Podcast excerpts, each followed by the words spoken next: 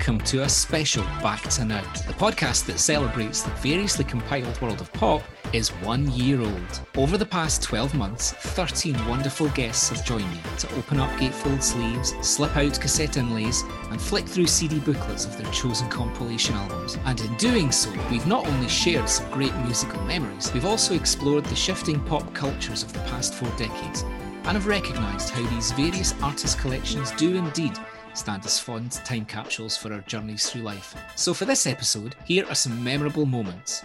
A compilation, if you will, from the first year of Back to Now, including some previously unheard and extended clips. Don't forget, you can hear the full episodes now at your favourite podcast sites and join in the conversations with myself, Ian, at the Pop Rambler Facebook, Twitter, and Instagram pages.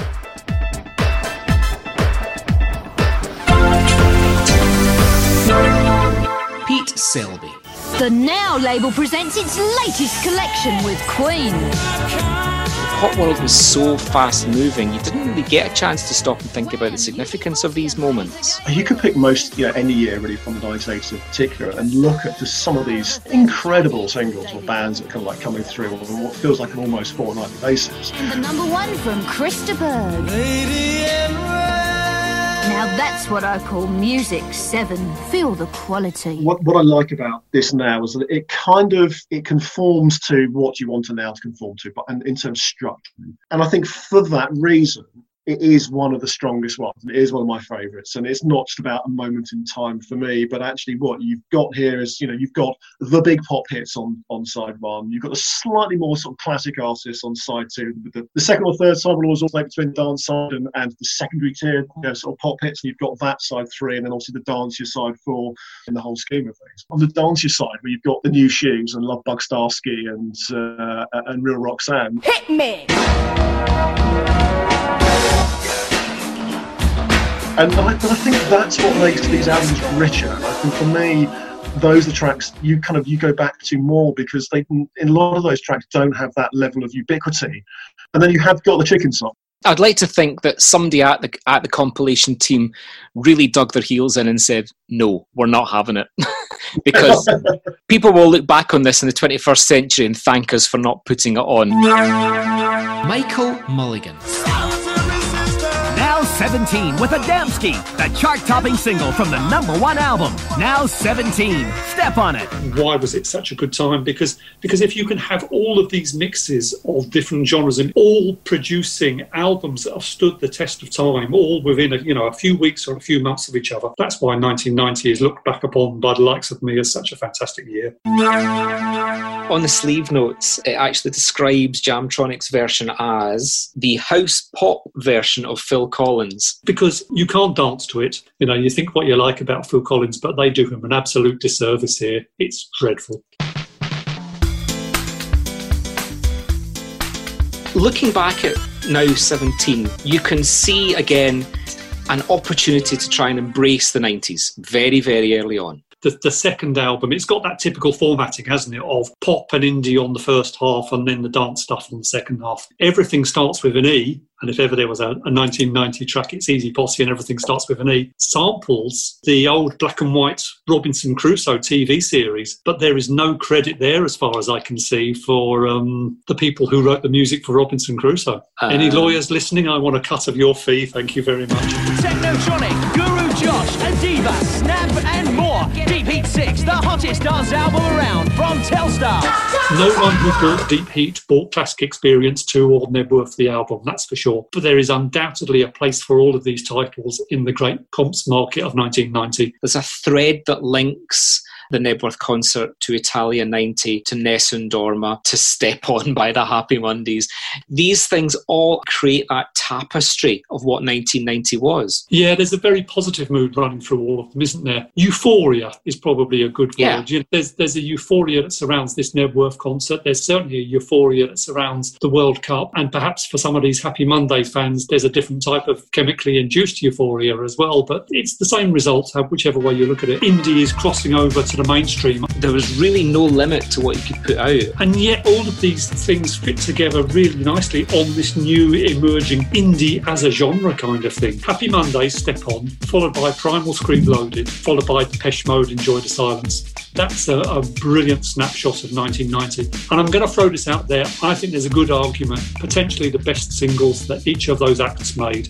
I actually think as well an interesting challenge is to go back and look at the three Now Dance albums of 1990 and pull out which of those tracks would be on that Now 17 and a half. You've mentioned World in Motion, for example. You're Uh, going to throw Betty Boo doing the do at me, aren't you? I don't know if I'm mm, maybe.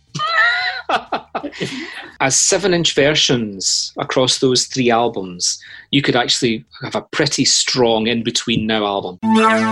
Simon Galloway. I think they'd obviously recognise that the now brand that they developed was was strong, was a good thing. Because if you look at what K- K-Tel and Ronco did in the the seventies and eighties, they never stuck with the same name for their hits collections. And it, it was always uh, I've, I've- written down a few here: dynamite, music explosion, power hits, uh, and then you get to the, the later seventies, early eighties with like disco stars, disco fever, video stars, uh, and then you get to the early eighties where it's kind of you know maybe more kind of film influence, like Raiders of the Pop charts, and Yes. um, I think what was the was it Chart Invasion or something like that? It was kind of based on on Space Invaders. Now got that magic formula which they absolutely capitalized on. Like say 1984, they put out three compilations, but then uh oh, new kid on the block. We've got um, CBS and Warner's wanting wanting to get in on the action.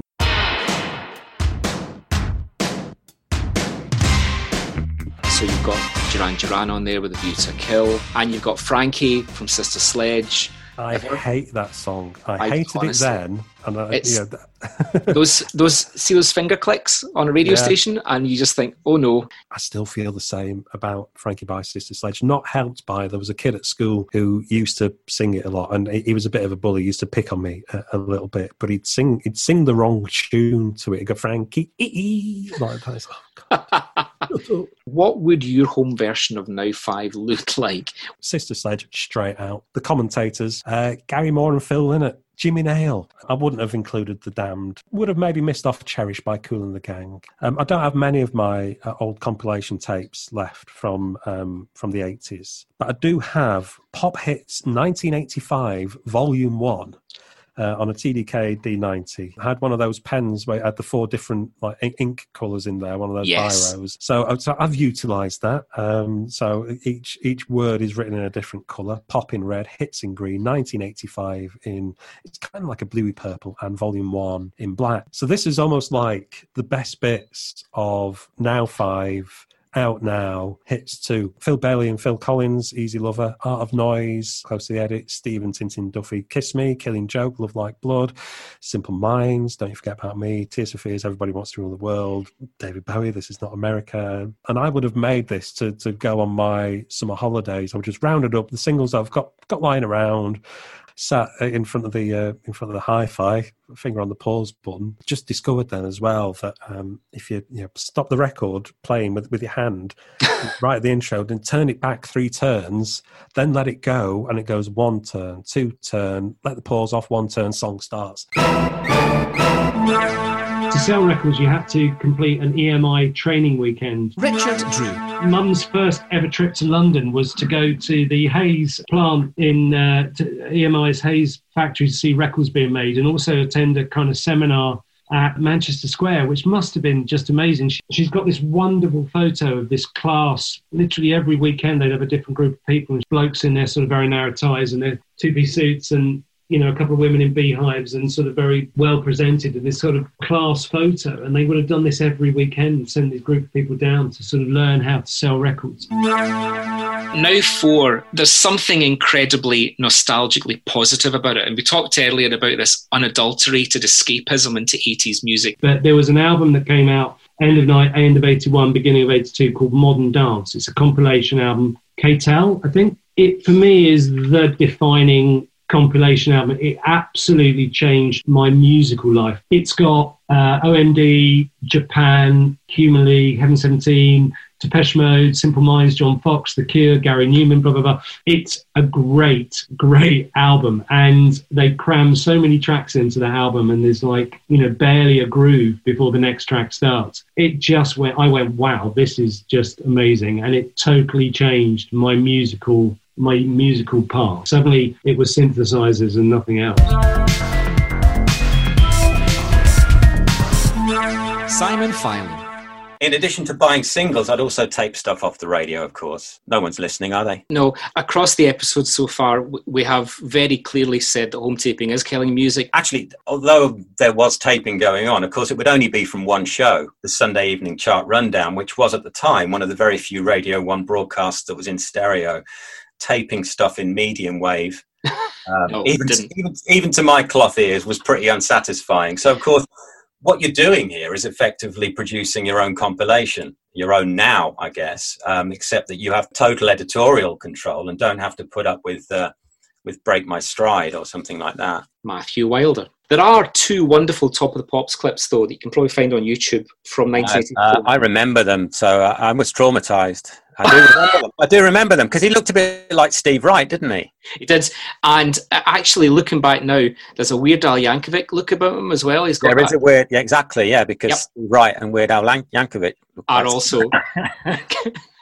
yeah, have the song. I mean, the song is. I mean, you know, No. I've been listening to it quite closely, just to sort of, you know, am I wrong about this? But it's such a limp song; it can barely stay upright. I mean, and and it never has a message been so divorced from its messenger. It wouldn't take much to break his stride, would it? I, I teach a third year course called The Kids Are All Right, which is about subcultures and movements and fans. And, uh, you know, we talk about the stages through which people go, as you say, in terms of their relationship with music. And that involves a kind of bit of exploration, a bit of consolidation. But that period when you're kind of late, eight, late teens, early 20s is when you're kind of looking around for something that you feel is specifically you know meaningful to you. But as i said came, came back to pop. There is this division between rock. There's a sense a rock sensibility which is which is all about authenticity which is all about you know truth and kind of honesty and sincerity. And uh, and it's it's not about artifice and it's not about the bright shiny stuff. And and i realized that i actually like the kind of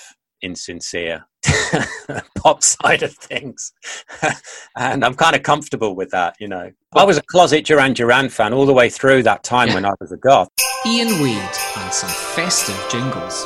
I remember seeing it in the record department in Debenhams again, and just seeing that the Now brand was attached, and I thought, oh gosh, you know, and I thought, oh well, you know, this is slightly different from your sort of usual K-Tel and Ronco, who were kind of dying at that point. And when I looked at it again, because it was the Now brand, I thought, oh well, this this is going to be the right versions. It's not like you know some sort of session singer type thing. The culture of Christmas music over here is very significantly different to uh, as it is in America. Our culture over here was more about the singles. It was singles, yeah. And a very strong tradition, particularly through the 70s, Mm. of massive million selling singles. because 1984 had been such a rich year for Christmas. Band Aid and Wham being two of the biggest selling singles of all time, you know. I, I've had many thoughts about Band Aid over the years. It was kind of the coronation of like 1981 to 1984's biggest acts. We talk about a record that was very much our pop moment, our pop stars, I, you know, and everyone has a Band Aid. I mean, uh, you know, I'm quite fond of the 89 one. Uh, 2001, 2004 was very real and mm, Yeah, yeah. and the nicest thing you can say about the 2014 one is that it exists. The other day, I'd sort of like jokingly kind of thought, imagined what a, a Band Aid 1974 would have been like, because I Mm. could vis- I could visualize Noddy Holder kind of saying, singing, "Tonight, thank God it's them instead Yeah. of you," and uh, David Essex doing the Simon Le Bon line, and so I'd kind of, you know, Suzi Quatro, Bryan Ferry, blah blah blah, and like 10cc would be 10cc, and the Horns from Wizzard would be kind of like the band. Yeah, definitely see Kevin Godley on drums. Okay. Yeah, and uh, you'd have Dave Hill and Mick Ronson on guitars. So it'd be like- Sparring with guitars, actually going backwards and forwards. yeah, you know, and it would have the, the glitter band on drums because we wouldn't have the mm, head glitter. Um, so, so it made it all very kind of believable, obviously, because it wasn't written obviously by that point. But you know, you'd throw in people like Stylistics and Ken Boothe and Kiki Dee. It was very much like, oh, this could happen. Bob Stanley. How else did compilations come into your life then? Well, really, it's because I didn't have much pocket money, and so if I wanted to buy singles, the best way to get to get them was like waiting for the next K-Tel album to come out. So they were really, you know, a really big deal for me. And I, I used to like make cassettes and do my own artwork and pretend they were K-Tel compilations, but I'd just take things off the radio. And I wrote to K-Tel, made some suggested compilations to them when I was about 13. Uh, didn't get a reply. I was going to ask, did you get a response? No. No, no. But it's quite funny. Like donkeys years later, I wrote a thing for the Independent on uh, on K-Tel, and I ended up talking to Don Reedman, who was like the person who put all those albums together. So it felt a bit Circle of Life or something. Um, yeah, I, I didn't really buy any now albums till the nineties when it got when they got. I think when when when it was like the two CDs and they had more tracks on them as well, so it was more appealing. And they could like have a disc that was like more dance music or one that's more indie or whatever.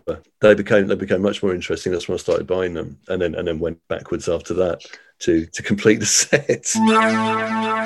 Well, the, yeah, the, the 80s musically for me, I think, were, you know, the, it's kind of like a, a, valley where, you know, it starts amazingly and then 89 is another peak. And in the middle, you just have this trough.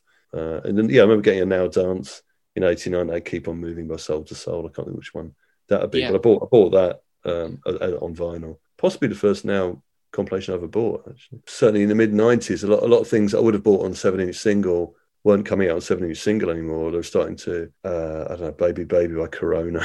Yeah. Whigfield's first four singles. I'm, I think I've got them all. They certainly weren't available in everywhere you went anymore. Yeah, now now CDs were a good way of getting like you know current chart yeah. dance pop hits. Uh, and I was a big fan of kind of Euro stuff as well. Bucketheads, Alex Party, and the massive number one from the Outhere Brothers. 40 top chart hits, now 30. That's what I call music.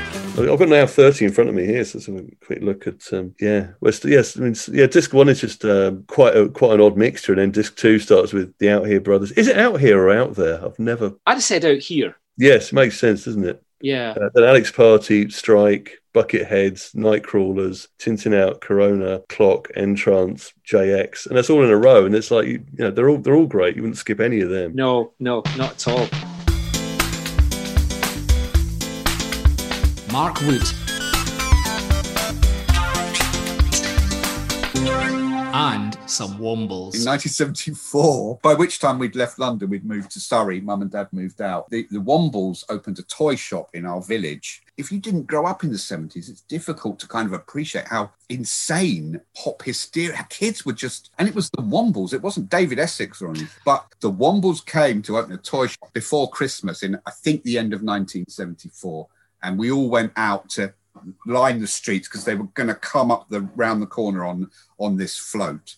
And everyone was screaming like losing it. This sleepy little village nothing ever happened there. Packed you know people the toy shop windows that people the kids were banging on we want the womble you know they were bowing in and out. And the wombles i got myself in such a state. The wombles came around the corner i saw one of them put their hands up to wave and then i fainted. Next the next thing I remember, I was back at home with my mum and her friend Jean, uh, taking the piss out of me because I, completely lost it to the Wombles. I woke up uh, on the settee, I think, with Jean, my mum's friend Jean, doing impressions of me going, because apparently I went, oh, I can't stand it. Uh, and then that was to be removed from the scene. Uh, so I never really saw more than I think one Womble's hand, you know, go up, and that was it. The names have been changed to protect the innocent.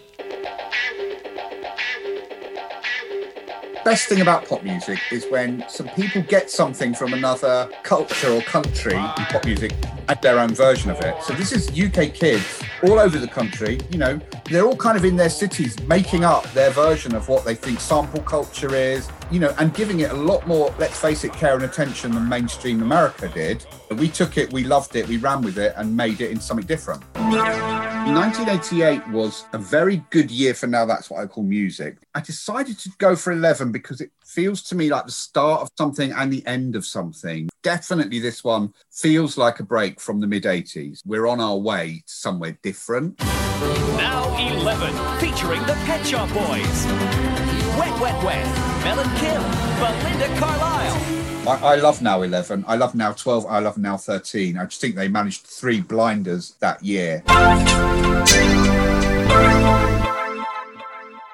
The first records I bought were singles. Johnny California. So they would have been around 83. I remember it very clearly. It was um, two singles. It was Karma Chameleon. The other one was Dolce, uh, La Dolce Vita. By Ryan Paris. I still have both of those singles, obviously, um, as any any genuine music fan, obviously, always keeps all their stuff. But um, I did uh, eventually, uh, when I was working at Virgin uh, in the mid to late 90s, uh, Culture Club got back together to do their kind of reunion album. And they did a PA at the at the Virgin Megastore on, in Oxford Street, and I got them all to sign this very the very first single that I ever bought. Uh, I'm still the happiest man in the world just for having that. The first comp- well, not the first compilation, obviously, that I got, but one that really, really fired up my imagination was Hits. Yes. So I got this in like um, the end of 84. Um, and it was a glorious album because it came right at the, as I say, like end of 84 into 85 was when I really got the bug. And so this was perfect for that. You know, it had Prince on it, it had Wham on it, it all the all the artists actually that I'd been listening to that year, and they were all in one place. Um, the first Now that I bought was um, Now Five, which was uh, on cassette, and that was always always seemed to be traveling somewhere. But that was, um, I think it may have been. It was just before we were gonna go on a road trip with my mum and dad and my brother to Spain, all the way down to Spain. And uh, so we bought Now Five on tape, myself and my brother. I remember we were in, the, I, I, can't remember what it was. It might have been Woolies. And it was, uh, along with, uh, along with other, other, other stuff, it really was the soundtrack to that entire journey. The design for Now 8, for me, is just glorious. And I think when we first started discussing which, which, now we were going to talk about, that we were talking about the chrome kind of badge that's on the front. This is meant to be a car, right? I've never actually known what it's supposed to be. I mean, it's just a lovely, shiny, metallic pop world that exists in my head. And but... I really want that badge. Now, eight. It was a great time to be a pop fan, discovering music and uh, discovering life, really. For me, it was brilliant. That was a, a fantastic time for music and for, for pop and for British pop. This is where the memories were made, I suppose. Everything was winding up and then it just took off. That album was fantastic. That whole side one I still love to this day.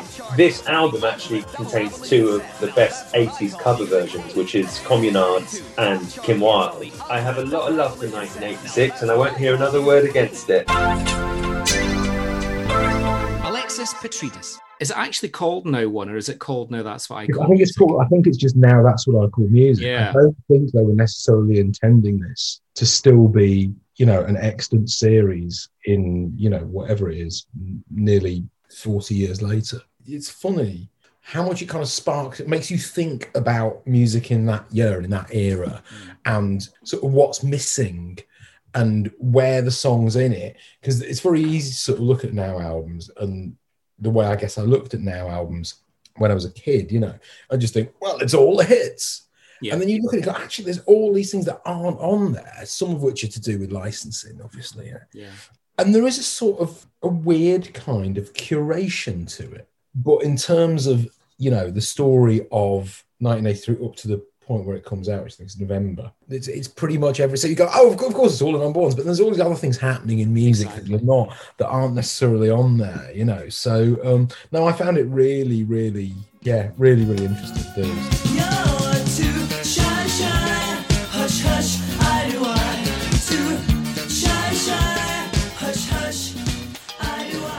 I went and listened to White Feathers by Kajagoogoo, an album I never heard.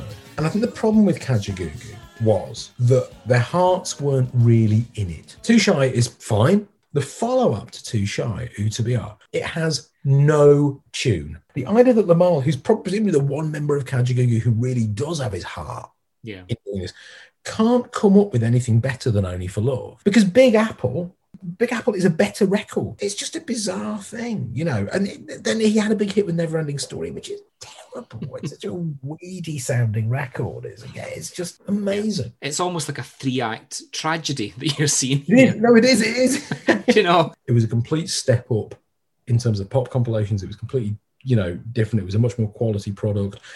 As a piece of work, as a compilation album, as a product, it's actually really, really, really good. It's incredibly well put together. And it was just sort of, it was kind of delightful revisiting it. Like I said, it was probably, I think it was the most sort of impactful and profound of those later years of pop. So, um, so yeah, it's it's it's great. So well done, the compilers of That's What I Call Music. You know, um, I'm sure they'll go on to every success. Now 10. Pump up the volume, pump up the volume. Pump Featuring up the volume. M/A/R/R/S, the Communards.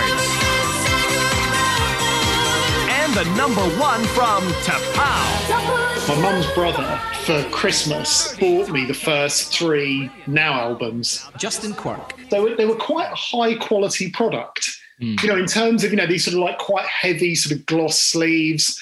They were nicely designed. My glory years are the pig in sunglasses, obviously.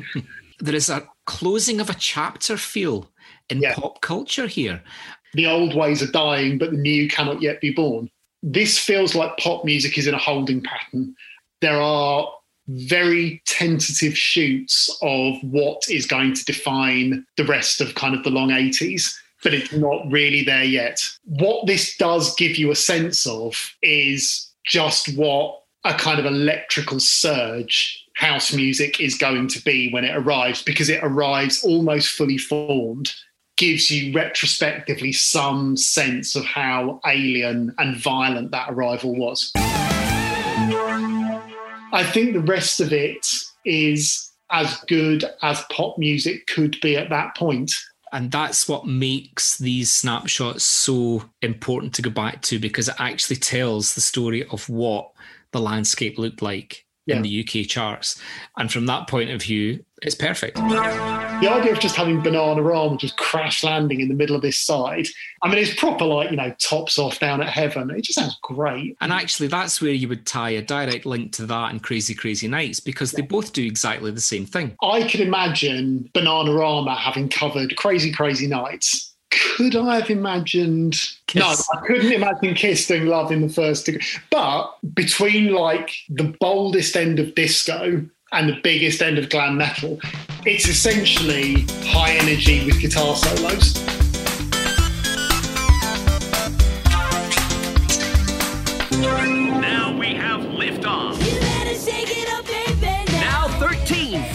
To the stars with Salt-N-Pepa, Robert Palmer. Pete Paphides. It's just a funny in betweeny kind of time, and I'm I'm intrigued by this balance of um, you know people that had success in the early 80s and had maybe slightly lost their way. They're trying to stay relevant, and that is always an interesting time for me. I've always been interested in what people do when they're no longer the, that thing of the moment. I realized that that was just something for some reason I noticed even from a young age. We're in a kind of this post Live Aid world that suddenly feels very kind of more corporate than it ever has done before. And looking at the track listing now, I can see kind of some fairly lame A&R decisions that are having to be actioned by some unfortunate artists, some kind of random hit action from people who were famous uh, a long time ago, but um, you know had uh, maybe had their song on an advert or something, and obviously acid house is emerging.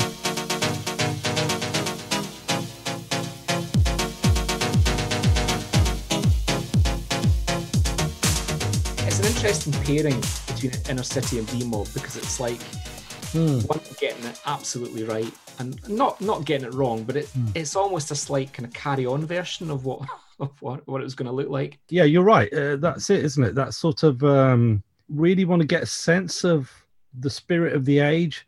You often you're best off going for the ersatz tracks. It you, you know ears be- pricking up to something else, some kind of incoming energy that that is is exciting. You know, so that's why it's so nice that Big Fun by Inner City is on there because that's where the excite that's where the excitement is kind of my migrating. I think we saw that more in in the following year. It's also nice. It's, I like the mental idea. That was uh, 1988 was the year that they that um they started um, those indie imitations of now that's what I call music were coming out. So you had these right, yeah. indie top 20 albums coming out, which were really trying to to re- do an indie version, obviously, uh, of what this was. And I think there's one that came out that year, which is, has got a beloved song on there called Forever Dancing. Their tentative foray into ecstasy influenced music. And so I love the kind of symmetry of having that there. And soon the beloved would be moving over into proper now albums. Yeah. And you've got you've got Paris Grey singing Big Fun on there. And then in 18 months' time, a completely new version of the beloved would be explicitly referencing Paris Grey. That's why I think Big Fun stands out on this album because it, that's that's the gateway track to what's coming next. Yeah. Not not just in dance music, but in the outlook of pop. Funny's about to come back. Sian Pattenden. I joined a magazine called Smash Hits out of college and they used to play this stuff either radio one or they would play now and so it reminds me very much of this time but it also reminds me of coming from a from a household and being at college and making chocolate spread sandwiches to an office in Carnaby Street with people who had actually met pop stars who I'd read the names of. So I was sort of fairly aghast for a few weeks and just had a feeling that I wasn't meant to be there and they were going to chuck me out. And I just thought, I'll just keep doing it hour by hour. And if they haven't chucked me out by the end of the day, I went in for two or three days a week at first. I might be all right. And they didn't chuck me out. And I learnt their fancy London ways.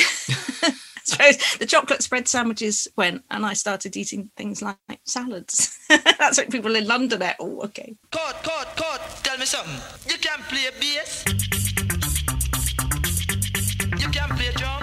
Rebel MC Double Trouble. Street Tuff. Oh, Oh, yeah. What record. this is fabulous. Love this record. it's great. It's what we used to call Mickey Mouse hip hop. we, we meant it with because it is cartoony. Oh, and he yeah. he knew that as well. Yeah, it just fuses all the right elements. One can be very boring and sort of go through all the different things that it's taken from, but that would be boring. It would take all the, the wonder takes- out of it. It takes the fun away, to be honest. It doesn't just it? works It's a great record. really, really well. I did the first Smash Hits interview because we didn't know this record was going to be so big because I got all the crap. See, I- got big fun. We've got big fun, and we. I Well, got they're all coming the, up. Yeah. I got the big funds and the Sonias because everybody in the office thought it was hilarious to give me the stuff they hated.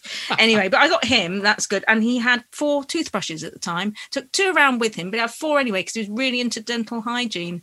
And no wonder, beautiful, beautiful teeth. He's lovely man. This stands as a really decent time capsule of what Autumn 89 was. Absolutely. And some of it is just banger after banger. But a lot of this stuff really stands out. I am still surprised how amazing Sowing the Seeds of Love sounds as an opener. It's just so powerful. And you can't help but sing along to it. It would be, it would be a very, very evil, bitter person who could not sing along to that tune.